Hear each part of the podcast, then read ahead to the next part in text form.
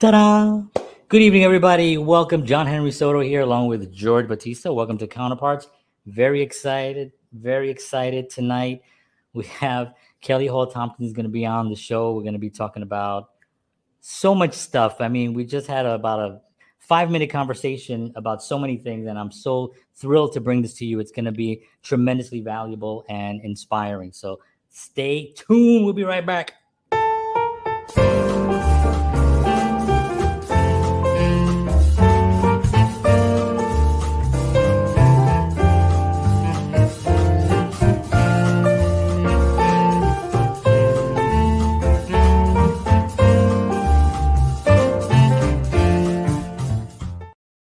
All righty, and there's our little theme song. I hope you enjoyed that. I hope you danced.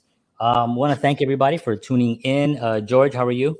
I'm fantastic and excited to have this conversation today. Yes, it's going to be a lot of fun. So, why don't you tell us a little bit about uh, Kelly, and we'll uh, bring her on. Oh, definitely, definitely. So, Kelly Hall Tompkins, what can we say? She's a professional violinist and the founder of Music Kitchen Food for the Soul, a program that lifts the spirits of homeless New Yorkers through live classical music recitals. She has also she has also performed as the fiddler as a violin soloist in the Grammy and Tony nominated Broadway revival production of Fiddler on the Roof. She has also appeared as soloist with orchestras including Dallas Symphony, Oakland Symphony, Jacksonville Symphony, just to name a few.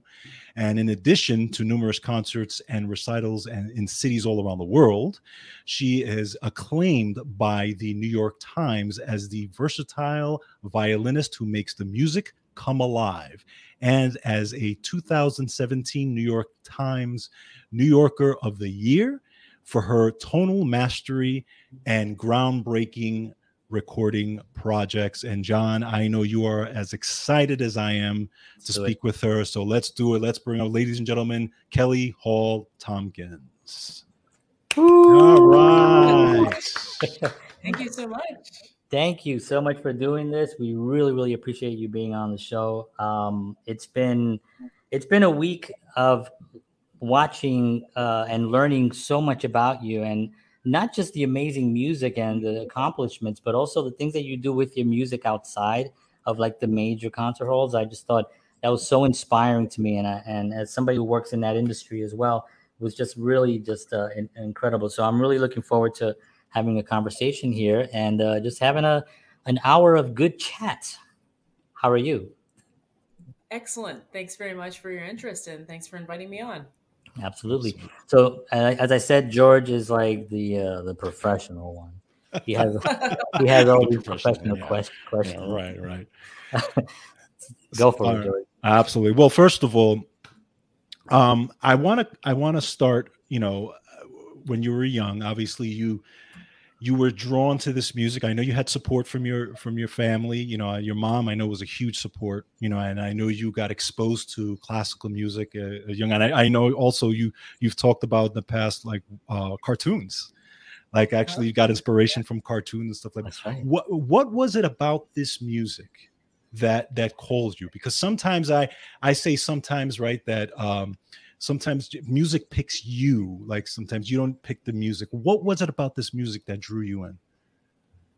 Oh, it lifted me up. It inspired my imagination. I loved the um, the dance of it. I loved the lyricism. I loved the bass lines. I loved the choreography with in terms of the cartoons. I loved the the match with the choreography of the animation. Right. Um, I also grew up Lutheran, so just hearing the the Baroque music of Bach, um, all of it together, I think I sifted the music out of my environment, from commercials, from you know, from church, from from Warner Brothers cartoons, just all of it. I really, um, I just was taken with it, Mhm, and it felt like it felt like a, a language that I need.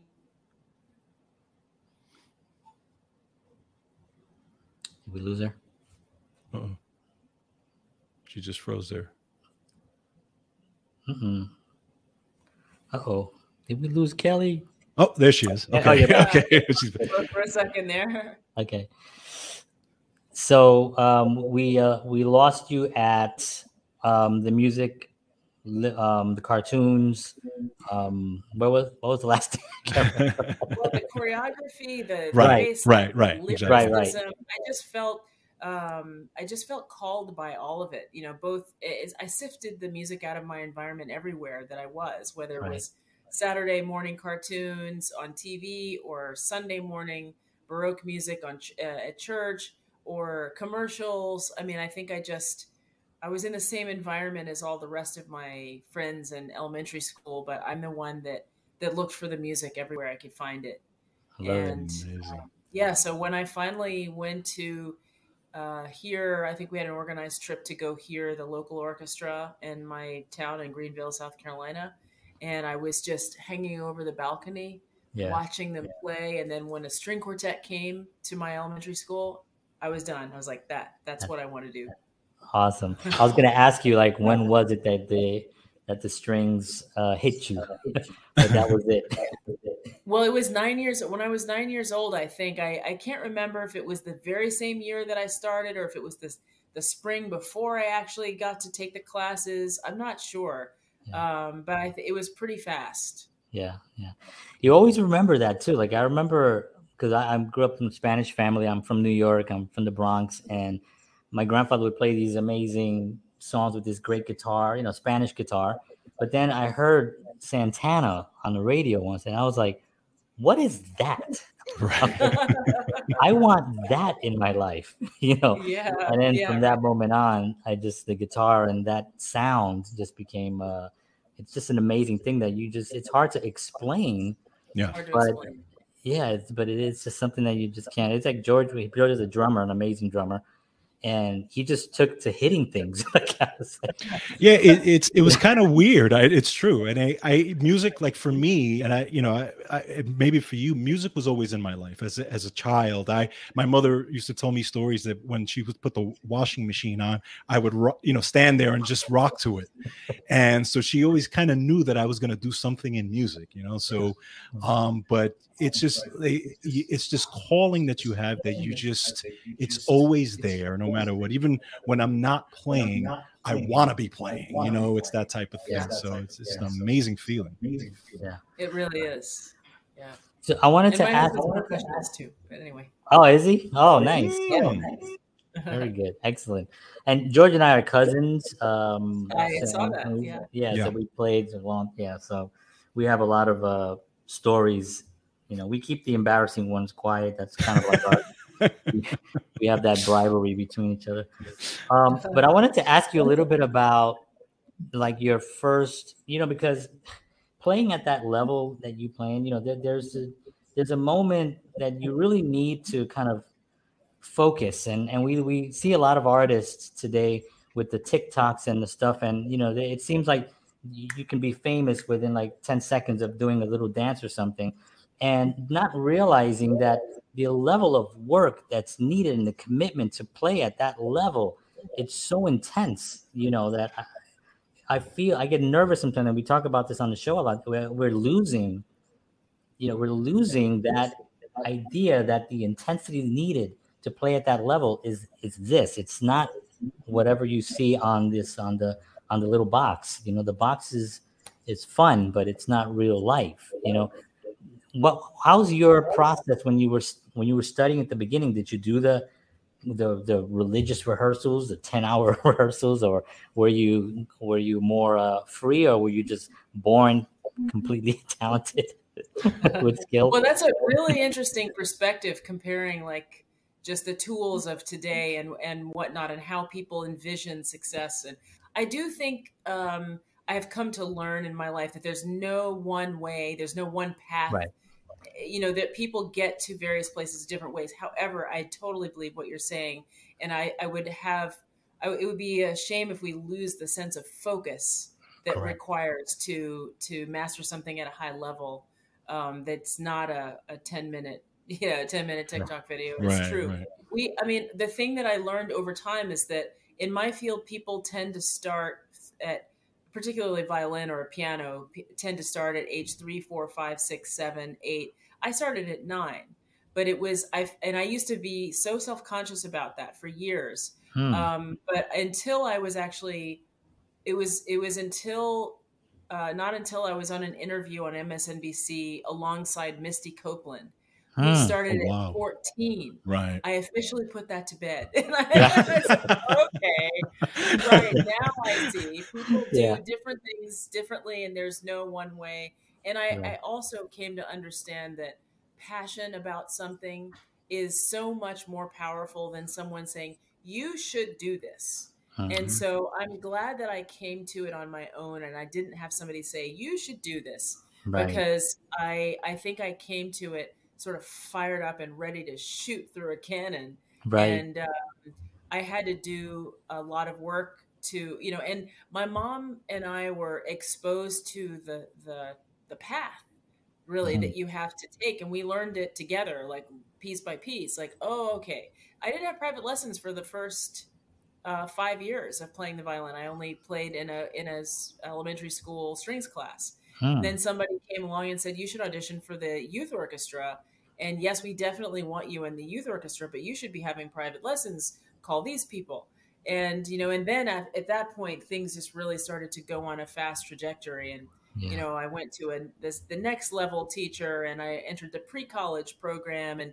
and the teacher said you're one of the best violinists in the country in your age group you should be studying at places like tanglewood in the summer Wow. Right. you know, I went to Tanglewood and then I went to Aspen and then I, you know, and then um, it was a question of where to go to college. And in my family, you know, my mom was used to great universities and I was like, but I want to go to a conservatory and this is what that looks like, but not Mm. knowing exactly what kind of it. I mean, I wanted a rigorous education and I wanted to make sure that it was very complete and, and, um, you know, not light on anything. So I wasn't sure what that looked like. So I cast a wide net. I auditioned for nine schools, and my mom took me to every single one of them. I think, I think everyone except one, or maybe all of them. I, I think actually it was all of them. Wow. And yeah, so I really had a a, a wide selection process, and I went into it with my eyes open, and and um, I chose the Eastman School of Music um, to to do my undergrad, and then I did my Manhattan, uh, my master's at Manhattan School. I had gotten into Juilliard as well, and uh, full scholarship at Manhattan School. So you know, uh, the choice was clear. But yeah, there, it's a it's a process, it's a path. I didn't when I was a kid, I didn't necessarily know how to practice right away. I Hmm. but what I did, I think, was also powerful. I just wanted to be able to play it the way that I could hear it. That's Hmm. all I right. wanted. That's all I wanted. I just wanted Yeah. to be able to play it the way the way I wanted to hear it Right. uh, the right. way I was hearing it in my mind. And so that was the carrot at the end of the stick that I never could quite catch up with.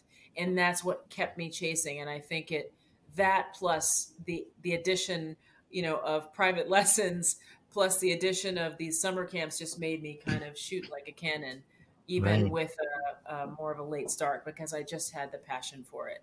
I love it. And you, you mentioned shoot like a cannon. It's important that, you know, when kids um, to not tell them you should do this or you should do that and let that cannon be shot with their own spark, you know what I mean? Their own, their own strength, you know, rather than have someone push you in that direction. Like I have two kids and, you know, I bought a keyboard. My daughter was like, I want a keyboard. And I was like, all right, I bought a keyboard. She kind of struggled a little bit with it. So she can, and I'm not pushing her to it. You know, I got guitars all over the place. Um, and my son is, you know, not, but I, I want to give them the gift of music. So I play stuff for them. You know, I play, listen to this. I want you to listen to this. I want, you know, and give them Right. that because that, that's really where the joy comes from, you know. Um, so many kids, um, I grew up in the inner city. So I remember being in school one day and we were going down the stairs to lunch and there was this little boy on one side and we two rows and I was on this side and he was a singer. He sang. And one of the the other kids was like, You be singing? Like you be singing? You know, and the kid was like, Yeah, you know, I'm singing.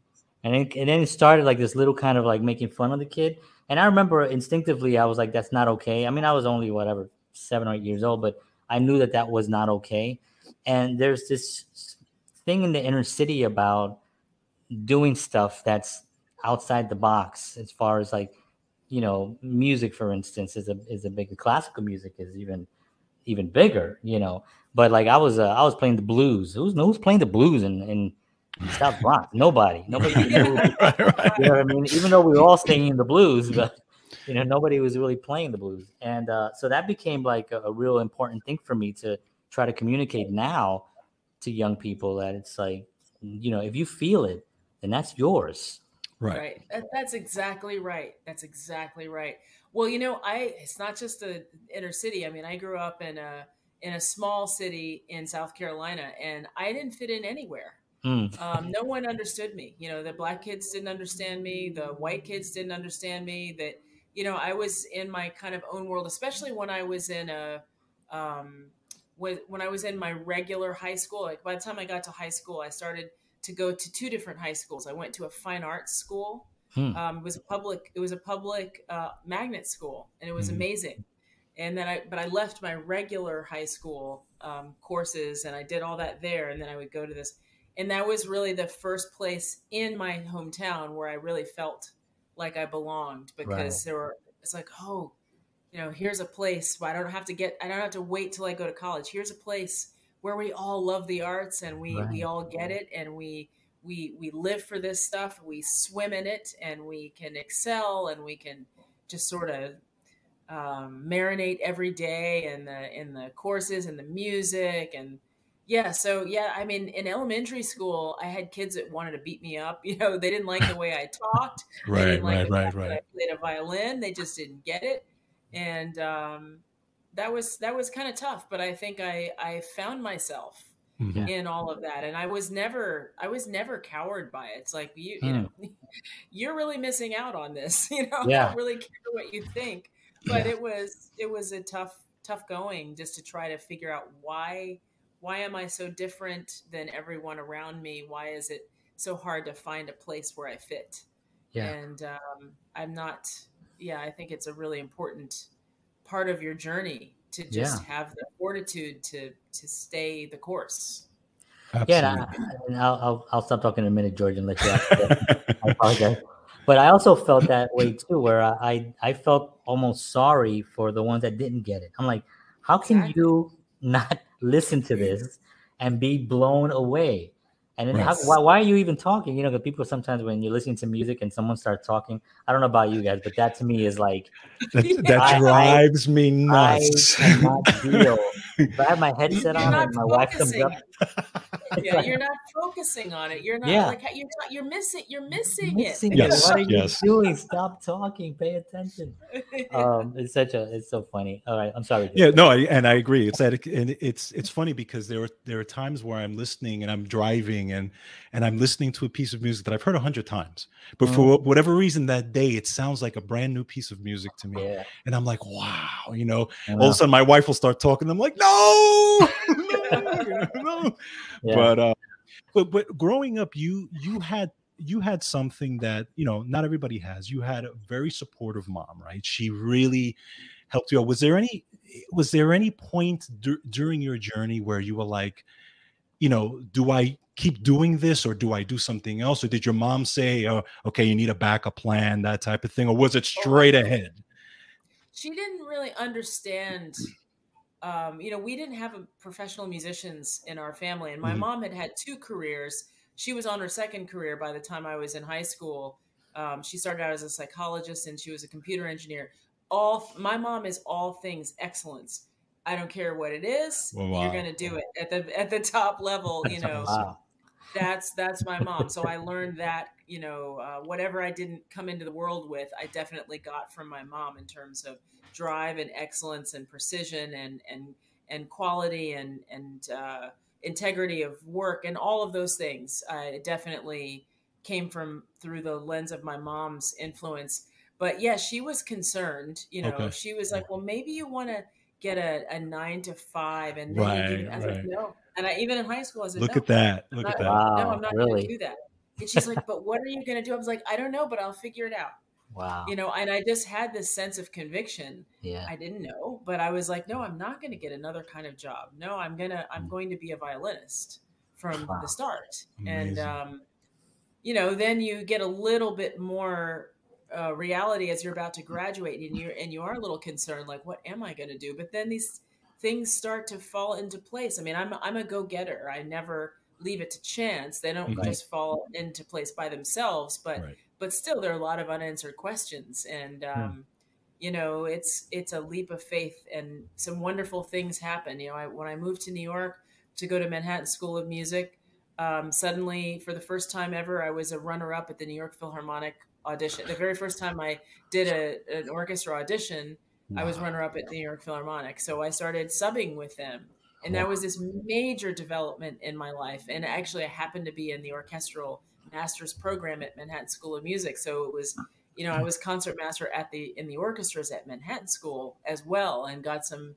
terrific opportunities. Meanwhile, on the other sphere, I was doing a lot of solo playing, but I didn't really con- consider that a viable path. I was mm-hmm. like, well, that's nice, but really, right. this is the only practical thing over here. Okay. And so I had an orchestral career in the beginning, but then the, you know, I just was pulled to consider like you have to face this reality that you feel yourself as a soloist and what are you going to do about it? Mm-hmm. are you going to ignore continue to tamp that down and ignore it? And or you get it's like now is the time for choosing you know? Right. Absolutely. like the, the, internal directors in me one day was just like now's the time for choosing what wow. do you choose and wow. i was like i leave the orchestra behind and i will be a soloist wow so when you made because i'm scared just even thinking about that but but when you made that decision, do you is it one of those things where you remember like where you were or and that oh, moment? Oh, yeah. Really? Wow. Well, it wasn't one day. It took me years. It feels like it took me too long, mm-hmm. but I at the same time I've I have come to understand that I needed all of that time in an orchestra for so many reasons. I'm never going to 100% leave the orchestra behind because right. it's so in my bones and I know the repertoire so well. I now accept limited engagements as concertmaster because I just I just love that repertoire and I don't want to say yeah. goodbye to it. So I think that the years that I spent playing in my my major job, which was the New Jersey Symphony, you know, uh, I played in a year in Spain. I played with the Orpheus Chamber Orchestra for you know whatever. But the major job that I spent for 13 years was with the New Jersey Symphony, and um, I think I needed that time I mm. chastised myself for not leaving sooner, but mm. in hindsight, I now realize that it was it was good incubation for all kinds of things. I discovered myself as a public speaker there. I mm. kind of discovered my first entrepreneurial, uh, you know, leanings in that mm-hmm. job because of various situations of you know grants that I received as an orchestral player there that I was able to apply to this and this and that project. Oh, yeah. So I kind of had a chance to try some things out. And then I knew I was building up to taking a leave of absence, which I knew I was not going to return from. So mm-hmm. I decided that I would not take that leave of absence until I was sure. And mm-hmm. um, I knew I wasn't coming back, but I didn't communicate that to anyone. And I just wanted to try it out. It was a, you know, kind of a major test balloon. Yeah. And at the end of the second year, they said, okay, well, come on back. I said, well, actually, thank you very much. but I, am gonna, hello. I'm gonna keep going this way. And, like, hello. But the first year that I, yeah, right, yeah. But the first year that I left, I mean, I'm very grateful for that time, and it was, as I said, it was, uh, it, it, made me part of it. It made me who I am. And again, I used to feel very self conscious about being a soloist that started out as an orchestral career, but yeah. no one knows the orchestra better than I do. That's right. Because of that yeah, time. no right. one knows the orchestra. And I think yeah. that sometimes people who are just groomed to be a, to be a soloist or are groomed in a certain way, um, not with necessarily a holistic picture of mm. the of the works. Right. But I think that it's a really very special opportunity to be able to know a composer in as many genres of that composer as possible.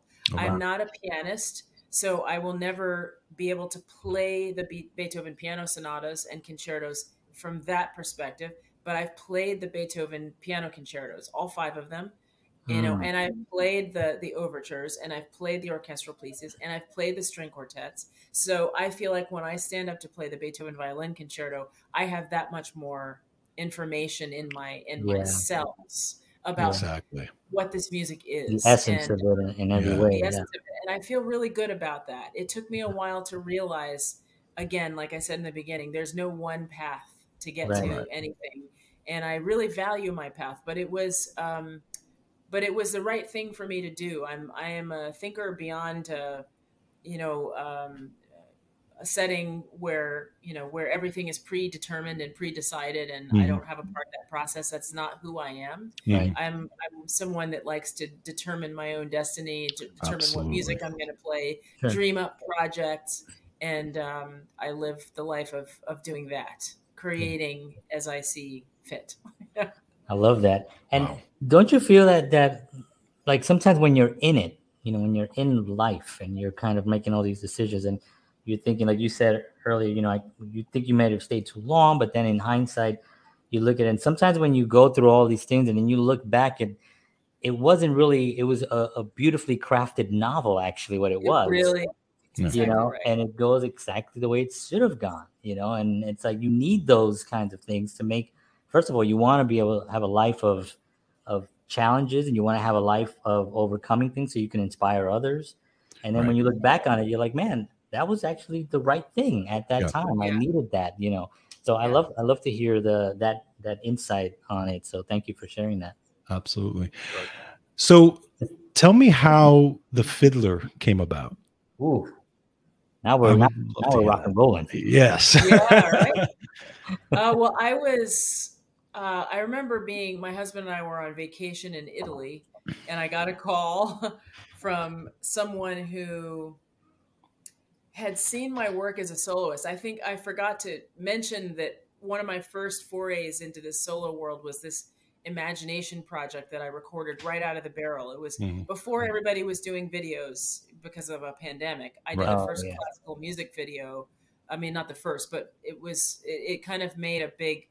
Uh, it was it was a big coming out of the gate moment for me, Mhm. leaving the orchestra world, and I was able to get a million views on on that project. And um, so somebody called me um, when I was in Italy on vacation, who had seen my work both as concertmaster of an orchestra in Carnegie Hall, the New York Pops, and also had seen my imagination project and and not not only the playing but what it did in the world Mhm. um, of creating this sort of you know interesting splash and opening.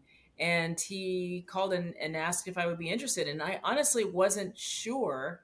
I i knew broadway was there and i i admire it but i wasn't totally sure if that was something that was my calling. And then i i thought what am i crazy? You know um, even if it's not something that i stay with forever it's it's going to be an experience of a lifetime and that was the biggest understatement of a lifetime it is it is one of the the grandest uh, and and most poignant personal and professional experiences of my life. I wow. I treasure every one of those days. And my you know my husband had played a lot of Broadway as a sub, and he said you're probably gonna want to take a couple of shows off a week so you don't you know so you don't burn out. And, Right. and I went in the opposite direction. I played every one of those eight shows and, and Wow. with bells on because we had such it was such an incredible and unique life experience for me but but mostly driven by the fact that we had an incredible company Mhm. and I was so inspired um, by you know Danny Burstein was our Mhm. Tevye Mhm. and Jessica Hecht was our Golde and the you know Bartlett Sher was the director and this gorgeous staging and the and all of the actors just brought the music to life and they embraced me as the fiddler and they gave me they wrote music that wasn't normally in Right. the Broadway score Right. Right. me. And so then I had this clay to mold every night and uh, to be able to play off of one another, uh, the actors. And it was this incredible laboratory of artistry that I got to explore every night and, and a tremendous responsibility. Mhm. You know, and when that light goes off, I'm the first thing that's heard Ooh. and it's um, and I was the last thing that's heard at the end, and Right. lots of lots of moments in the middle where I was the only one playing, or where it was a, you know, it was the poignant statement to something that's happened on stage, and um, it was a, a tremendous and sobering responsibility, but it was so deeply inspiring and so moving, and I just, um, I just loved it so very much That's so and I. I I loved our our little Anatevka and um, being able to grow as a company every Mhm. night. You know, Mhm. um, so I did have some pre-contracted concerts Mhm. that I would leave occasionally, not in the very beginning. You know how that works. but eventually I had some pre-contracted concerts that I would go away for. And I hate I mean I love my concerts, but I hated being away. Right. right. I always felt like there was a, a, a, a I got out of the rhythm. Everybody Yeah. else is in this rhythm, and we were in this rhythm together. And then it's like, okay, I got to get back in. Okay, we're in this rhythm together, Yeah. and we're doing this, you know. And and he did this, so I did that, and I, she did that, and so I did this, you know. And it's just Yeah. it was just this incredible synergy, and um, I loved it. I loved it so much. It's a Do- do- dance. Do, yeah, absolutely. Do you feel And like maybe I'm not being clear. Did I say that? I loved it? but, but tell us, did you love it? Yeah, how did you really feel? I you know. know I what I mean? I actually said yet how I felt about it. But did you do you do you uh, are you the type of person that thrives on those moments, those pressure moments? Not everybody does. I mean, some people are like, "Oh my god, I can't do it." But are you the type of person that really like kicks it into gear in those moments? I must be. I don't. Yeah. I don't like huge pressure moments, but I. I always come to You, my. you best just do it. Yeah. Right. Yeah. Okay. Right. And Yeah. um, you know, there are pl- like everybody else. You know, there there are plenty of things that you're not happy with, but Sure. um, but I found that Broadway was the most. You know, in, in many ways, it was the most pressure of anything that I had done in the classical world because it's always on. Right. you know Yeah. no matter what you're you're a soloist tonight no matter what else happens you're a soloist tonight the tra- the trains are are are with, running with delays doesn't matter you're a soloist tonight that's right. you know, Eight the- shows a week. I what? mean, Oprah, Oprah's in the audience. You know, uh, the the prime minister of Israel's in the audience. Whatever. You're a so, Itzhak Perlman's in the audience. Wow. You're a soloist. Oh my tonight, God. You know? That forget it. And, I uh, so it's it, it was a really incredible. It's the first. It was actually the first window through which I could meet the world as a Yeah. performing artist because wow, yeah. I think you know the classical world is amazing and I and I love classical music but I I said from my time there that I think the classical world could learn a thing or two from Broadway um, Hmm, just just the idea just who comes through those doors and who Yeah. you're Yeah. playing for every night Yeah. uh, was really kind of an incredible part of the experience And it was one of the most successful uh, revivals of any show in the history of Broadway. I mean, it was it was humongous. I, I have a, a tech question, which is kind of be a going to show how dorky I am. But um, when you're when you're playing, the you uh, do you have a a, a, a camera of the because there's a fiddler on the stage. He's a dancer and a dan right and he's and he has to mimic i know i know that you know i think you spent some time with him right to actually show him how to hold it and how to you know um do you have visual of him is he on a camera can you see him from Yeah. from where you are this is my well this really is go through my head no, this was it's a very good question because my time on this show was the very first time in the Fiddler on the Roof history that they bifurcated the role of fiddler. You know, there was Oh, I- you know, didn't usually the that. person that you see on stage is the person playing. Oh, I But they went in they went in a direction with cam with the casting that was not a Hamilton style of casting. right. It was a more Right. traditional. Um, I guess I don't fit that, you know. So um, they decided I we've got a soloist, so let's explore the full extent of that, and we've got a dancer, and let's explore the full um, capacity with that. So the dancer that played the fiddler, Jesse Kovarsky, did things that even the other dancers could not all uh, replace him on. He, uh, our production, they flew him 72 feet above the stage for that, for that interpretation of the fiddler's movement. Yeah. And um, that was a unique role in his case and mine mine was a unique role in my case. But wow there was very little in the broadway score that actually calls for solo music from the person which is why it was a little easier to accomplish in the in the old days. But as they increased my role musically they also increased jesse's role in imitation or in interpretation of that sound. Oh, not everything but they but more and more they decided to bring the to have the visual fiddler representing the sound that i was making. So i kind of took it upon myself to um to train him he he had a year of violin lessons in his childhood past Mhm. and so it wasn't starting from absolute zero so i just sort of took it on myself to do that and it kind of became part of the language of the Bartlett Sher production because now i've been Mm. hired as a consultant to to train the touring fiddlers for each of the touring companies that have been out since our production. Um, so it was Okay. unofficial in our production. It has become official. and so basically, from a technical standpoint, to answer your question, they had Yeah. to figure out. I I helped the, the company figure out how to make his violin stay silent. You know, because when you put a bow on the string, it's going That's to right. make It's going to make sound. noise. Uh, right. yeah. Right. Yeah. Yeah. So I was teaching him how to look realistic, but but not make sounds that would be so easily identifiable as not Right. what Click, I'm click, click, playing. click, So- Exactly. So we came up with a variety of things. Um, first, we tried putting no rosin on the bow because the bow is is uh, designed to work with friction. Sure. And when you put the stickiness of rosin, that's what grabs the string and causes Right. the friction. So we tried that. That's not enough because you still hear. right. Yeah. Yeah. Yeah. Yeah. And um, so then I think after that we put a we put a felt sub like a secondary bridge. You know, the bridge is what keeps the strings up and allows you to put your fingers Right. down. Yes. But we put a felt Oh, okay. underneath the string so that they're stopped. You know, Right, they're exactly. they're Just touching literally a just over. non-resonant thing. And so that cuts it down a lot more. Okay. Not nothing, but but mm, it's no longer perceivable from the yeah. you know from after like the first row or something. Okay. So yeah, there were some technical.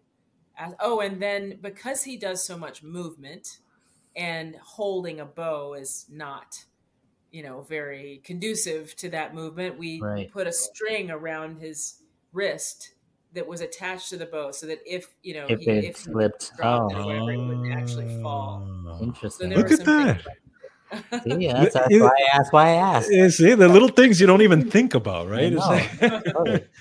Isn't Wow. theater? I mean, like musical theater is like so dynamic. Like, and, and I, you know, I've been to Lincoln Center, and uh, um, I remember I had tickets. Somebody gave me tickets at, at a job that I had, and I took my niece, and we were sitting like three rows out, and this orchestra came on, and I was I was the first time, and I was already an adult, but I sat there and I was like blown away.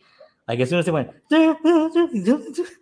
and my niece just looked at me like she was like, I think I changed her life. I mean, she like it was like an incredible moment. And and even on Broadway, you know, Broadway does such a good job of presentation and just bringing you into this world that you shouldn't. It's not rational for you to go in, but for some reason, this music starts and these images start, and and you just you're you're you're lost for like for whatever the show is. It's just so it's such a beautiful thing. I just love it, and that's just me just Yeah. kind of going off topic and Well, I, it's funny. No, that's great. I mean, the music, you feel music deeply, and I relate Yeah. to that uh, Yeah. tremendously. I, re- I played an additional six months after Fiddler on Sunset Boulevard, right. and that Oh. for that we were on stage, and the orchestra became like rock stars to people who came, you know, to hear this production. It is so funny. Um, you know, I would sign some autographs as Fiddler as people learned who I was through media coverage because Oh. they couldn't see. But Right, in right. Sunset Boulevard, they could see us, and I had an extended solo with Glenn Close and whatnot. But this one woman I'll never forget said, um, "She's like, oh my gosh, the orchestra, this sounds so great. I mean, you." They should just have that, like just like they should just have an orchestra, like where you can just come and hear an orchestra, and that would. And I like, they do. Like, uh, yeah, that's, a actually been. That's I think that was a thing before. I think before Bless- Fiddler, that was a her thing. heart. Bless her heart, as we say in this house. exactly. That's- That's so funny. People should just do that. It's like Yeah, people do. What a concept, right? Yeah, exactly. I love it. Um, and I know doing Sunset Boulevard, you um, you got to meet Andrew Lloyd Webber, right? Yes. How was that? Oh, it was wonderful. It was really great to uh, to work with him and to you know the first time he came was our Sitzprobe, Mm, the, the Right. final rehearsal Mhm, before rehearsal, we yeah. opened, and he gave me a, a sort of a special, um, you know, recognition of my solos that I think knocked a lot of the the leadership's uh, sort of knocked them off their feet just because he doesn't often do that. Oh, right. wow. Okay. Okay. Wow. That is awesome. That's Wow. great. So I want to, uh, only 40 minutes. so I, I wanted to flies. talk, I wanted to talk a little bit about uh, the work that you do with the Music Kitchen. I know that was uh, started in 2005, and um, I saw a lot of coverage on that as well. And and it's one of those things that I've always. Um, we just had the conference um, in Seattle, which was for the national, um, the the National Healthcare for the Homeless Council, which I'm a, I'm a part of uh, for their social media. And we just went there, and you know, one of the things that I've always loved is bringing things to not just that community, but just to to, to communities that don't have access to this type of music, you know. And it's like one of those things that you kind of like, why? Just this hasn't gone there. It doesn't make any sense. Because I remember listening to it in the cartoons as well. You know what I mean? And it was like wonderful to see Bugs Bunny coming out and being chased, and you know, it was just like it was awesome. So, what was your inspiration for like saying I'm gonna I'm gonna do a music kitchen, and and um, how did that come about? Well, uh, the catalyst was was when I was preparing for a solo concert, and I was looking for someone. I was there was um, I was experiencing uh, the death of a friend. You know, mm-hmm. so a friend of mine was dying. It actually happened to be the pastor at my church, and um, I was so wrapped up with that because it was clear that he was in his final days. Mm-hmm. At the same time that I was preparing for a, a significant solo concert for me and I typically like to play through the repertoire for people. And I usually do that for friends and colleagues because who could stand to hear, um, you know, a violin concerto with no accompaniment? Right. But other musicians, right, you know? right, exactly, so right. In a, in a, total pinch, since I was a, I was a, a um, volunteer cook. My husband was the coordinator of cooks. In a pinch, I played for the guys at the shelter, and I was I was feeling very guilt, guilty about it because I thought they would hate it. But they they loved it so much they asked me if i would come back the next night. Uh-huh. And i did. I said well i said well i can do that but i'm preparing for this concert in a few days. I'm just going to play the same music again they said that's okay we want to hear it again and they were also friends with the pastor who who at that point had died and they said will you be playing for the funeral and i said yes and they said could you play for us you know what you're going to play for the funeral so wow. it was wow. this cathartic moment twice and um, it really wasn't just about that experience. That was just kind of the catalyst. Mm. But I hmm. really, I love sharing music with people. And I had some unique life experiences that I think became part of the, the, the soup of my thinking and that was chamber music parties. Mm-hmm. And there was a there was one that I went to annually for a few years in Baltimore, and it was huge. It was about 300 people in this woman's mm. house, about 75 of which were players. And there okay. were people that you'd never met before. There were people that you went to that festival with, or that you studied with in school, or that you freelance with. And it was just this incredibly passionate array of people wanting to play great works of chamber music before the whole thing shut down for the for that year. Sure. And I found there were people that were members of professional string quartets at this party. However, when people got together in spontaneous combinations, more magic would happen mm-hmm. in my mind than if you had hired these mm, a group of right. these people to play a concert. And sure. I that really stuck with me. And mm-hmm. so when I had this experience of just looking for a place to run through my solo music, really my default went back to that experience and I thought it shouldn't clearly I need to do something to bring music to people regularly. And sure. solo music is not the point. Right. Um, there's something magical about chamber music, mm-hmm. and there's something magical about when you bring people together, kind of semi spontaneous, not spontaneously, like they don't know they're coming, but but not that they, not people who play together regularly, because sure. at the time I had this incredible group of people that I was playing with in a trio. I was so over the moon to play with the two of them it would have been very easy for me to just say, my trio is going to do this. Yeah. But I just had a sense that it's bigger than us, mm. bigger than me. It's bigger than in one group. It's bigger than this trio. And I started inviting people, but very, very special people. Like I just, it's not just anybody who can play the notes right, but it's, I'm looking for something more that that spark that I remember, mm-hmm. that passion, that spark that right. happens when certain kinds of artists come together. That's right. what I want to bring to them. Yeah. And um, and so yeah, I started Music Kitchen, and somehow it, it kind of seems like a blink of an eye.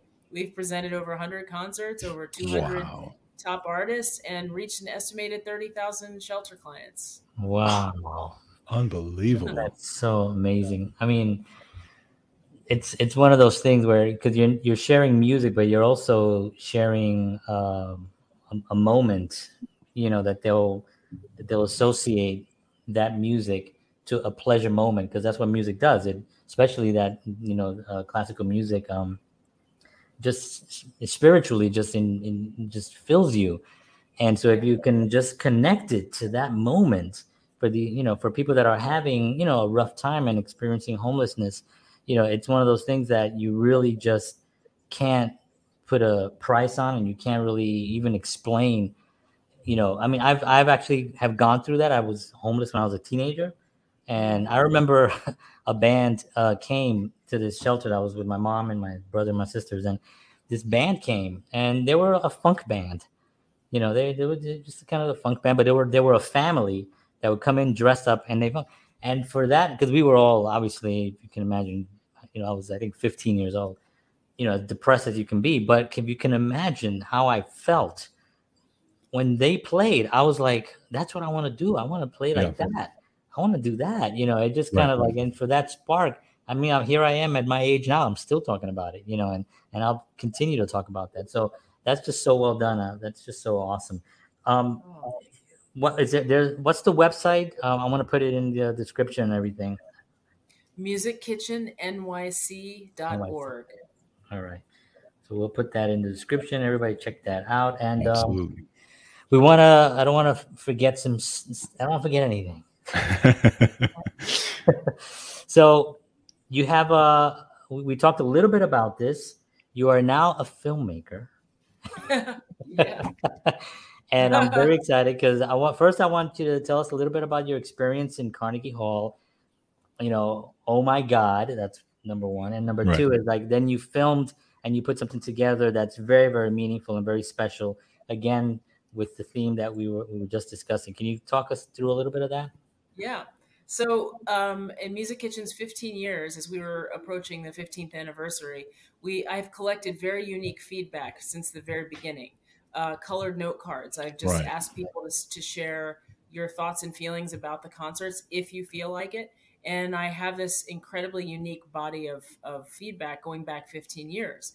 And so when we were approaching the 15th anniversary, I decided I wanted to do something historic and unprecedented, and that is to choose um, to ask 15 award-winning composers to choose among that feedback to set it to a, a song cycle that I entitled "Forgotten Voices." Mhm. And so um, it's very exciting to see that all come together, and for all these 15 award-winning composers, from Pulitzer Prize winners to um, you know to up-and-coming emerging composers to Rome and Guggenheim and whatever, all of these composers to be part of this project was so affirming for me and to affirm the voices of the shelter clients we've been serving. I had the idea to premiere the songs for the shelter first, but then I also wanted to have a grand hearing of the complete song cycle when it was finished, all the composite 15 songs. So I approached Carnegie Hall about uh, presenting the world premiere, and they loved the idea. They Wow. supported, they came on and supported the commissioning process and presented the world premiere of the complete song cycle at Zankel Hall. So, like a lot of other things, we were postponed in the pandemic. Mhm. We were supposed to be in, in May of 2020, but I am super excited that it all came together and we sold out Zankel Wow. Hall and we had that concert on March 31st. It was Wow. just incredible. And so, as part of that project, since um, since the comments were, were do span, I think what's unique about it is that they span so much time. This is not a fly by night operation. It was really something that spans a lot of life experience over a decade and a half. But because they're mostly anonymous and they go over such a long period of time, I had the idea to also create a short film that we would show at Carnegie Hall where we would invite clients that we've met in the near term to come eh, on camera and tell their story if they chose. Hmm. And so, fortunately, just before the shutdown, before we knew what was coming, um, we interviewed four clients that we had met that year. And we created a film called Forgotten Voice, uh, sorry, Face to Face mm-hmm. forgotten voices heard. And I'm super excited about it, very proud of it. Um, it's a mini documentary. I worked with director Elliot Forrest, and we co directed the film, and I and Music Kitchen produced it. And um, I think it's it's heartwarming. I think it um, it challenges our assumptions. It it introduces people um, who would otherwise not you know sort of be ignored in in our mm-hmm. larger society. And I think it was the perfect complement to the song cycle in the world premiere concert. Mm. But mm-hmm. now, you know, beyond the concert, I'm really eager to share it and so we've submitted to quite a few film festivals. quite, a, quite, a, few. quite a few, like 43 Fantastic, fantastic. Yeah. That's great. That's amazing. That's unbelievable. So, you know, you're obviously you you've from beginning to end, amazing career, amazing things you have done and that you are doing. Okay, for for the young artists that are out there who are starting out who want who who are you know whether it's music whether it's you know acting or whatever it is um what kind of advice do you have to them to you know to overcome these obstacles to get to where they want to go and to just live that passionate life that like you're you yourself are living and doing what they love to do well, it just so happens that I gave a commencement address yesterday to 15,000 people at Adelphi University. So this is kind of on my mind. Wow. Um, well, I just, I would say that, you know, every, there's no one way to do anything, as I've already said in this conversation. I think that it's very, very important to follow one's voice and passion. And I think there are a lot of things that will try to take us away from that, from that voice um, our doubts, our fears, and particularly when you're just starting out, I know a lot of people have these artificial deadlines right. that they say, if, if I don't get that audition, if I don't right. win, uh, if I don't get on Broadway by the time I'm blah, blah, blah, then yeah. I'm just going to give up and become sure. a banker.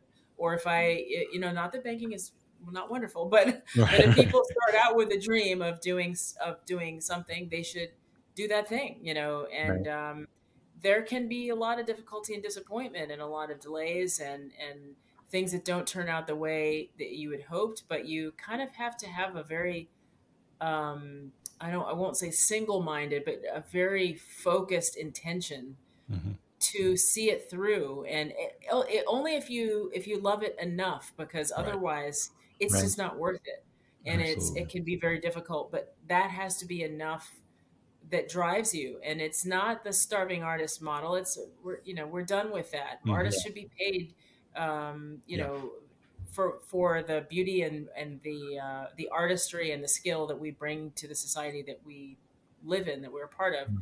but i do think that um, you know there can be difficulty and and disappointment and we have to kind of soldier through some of right. that yeah. um, but knowing that I think there's a there's a certain element of not really being not uh, not reading the tea leaves per se, not not putting a finger in the wind, but you do have to kind of know the rhythm of your time and have mm-hmm. a develop a sense. That's something that I said in my first commencement speech. The rhythm of your time is a, is a phrase that keeps coming back to me. You hmm. do have to kind of have a sense of it, have a bit of a pulse on it, but never be governed by something external. Hmm. You have to always be um, oriented towards your own voice and really be willing to stick up for it. And it's not always obvious that it's the right thing to do, but I think it, it's, you know, it, it's, it's really tough.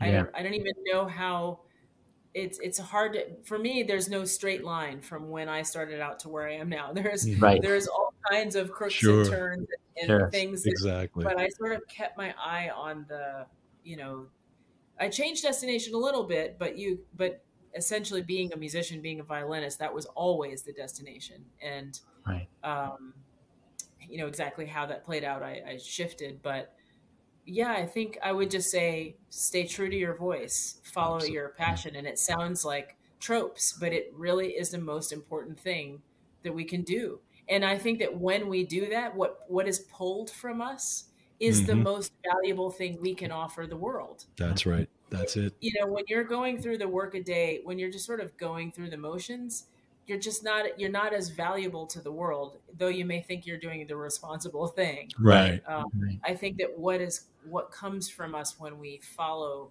that sense of passion is is more powerful than anything. Yeah, it's that self-awareness of knowing where where you are and what and it's also a responsibility as an artist if you can if you can lift someone up with your art in any way, then you better do that because we need it. Exactly. Yeah. You know, the world needs it right now more than anything, and I think it's a responsibility that that um it's it. And I love what you said about the focus part because I think that's really one of the things that that we run into a lot is like the focus just seems to be a little bit there's too much going on there's too much distractions on these little tiny boxes that and and none of it is really um some of it can go out and maybe inspire someone i do a lot of social media i do that for that's what i do for a living you know but i use it the social media platforms to try to inspire people rather than try to do whatever Exactly. you know, but I think that the self awareness is uh, um, so important. Um, I just want to uh, thank you so much because I mean, this has been like such a joy to have you on here and to hear your your journey and uh, that continues strong and to see the work that you're doing. uh, You know, outside of Carnegie Hall, in Carnegie Hall, and using Carnegie Hall and using your your voice to really impact so many people that otherwise aren't going to either be heard or they're not going to be able to experience that joy that that, that you can bring so i want to thank you so much for for doing that we really appreciate you taking the time to be with to be with us here Absolutely. Thank you. It's been such a pleasure, such a joy. Thanks Thank for you so having me much. on. Thank you. thank you Woo! Wow. How inspiring was that, huh? I had like I had like tears. Like I'm trying like not be a you know. I mean I don't care. I'll cry. You know. But No, I'm, hey, I, I listen, get it's- watery eyed because it's- it's, like this it's is what I being want. moved. It's about being moved by the moment and by the inspiration of it. So I I I was that was a pleasure. I, I was so excited. All right. Well, we want to thank everybody for tuning in. Um, all the information is going to be in the links below. Um, follow Kelly, uh, Music Kitchen, all that. Get involved. Really, really, uh, it's just a wonderful, wonderful uh, journey, and we're we got to experience a little bit of that journey, and we're privileged for that. So, want to thank you all for uh, for joining us. We'll see you all next week again, live 7 p.m. Central, 8 p.m. Eastern Standard Time. And for George Batista, John Henry Soto, his counterparts, take care. And as always,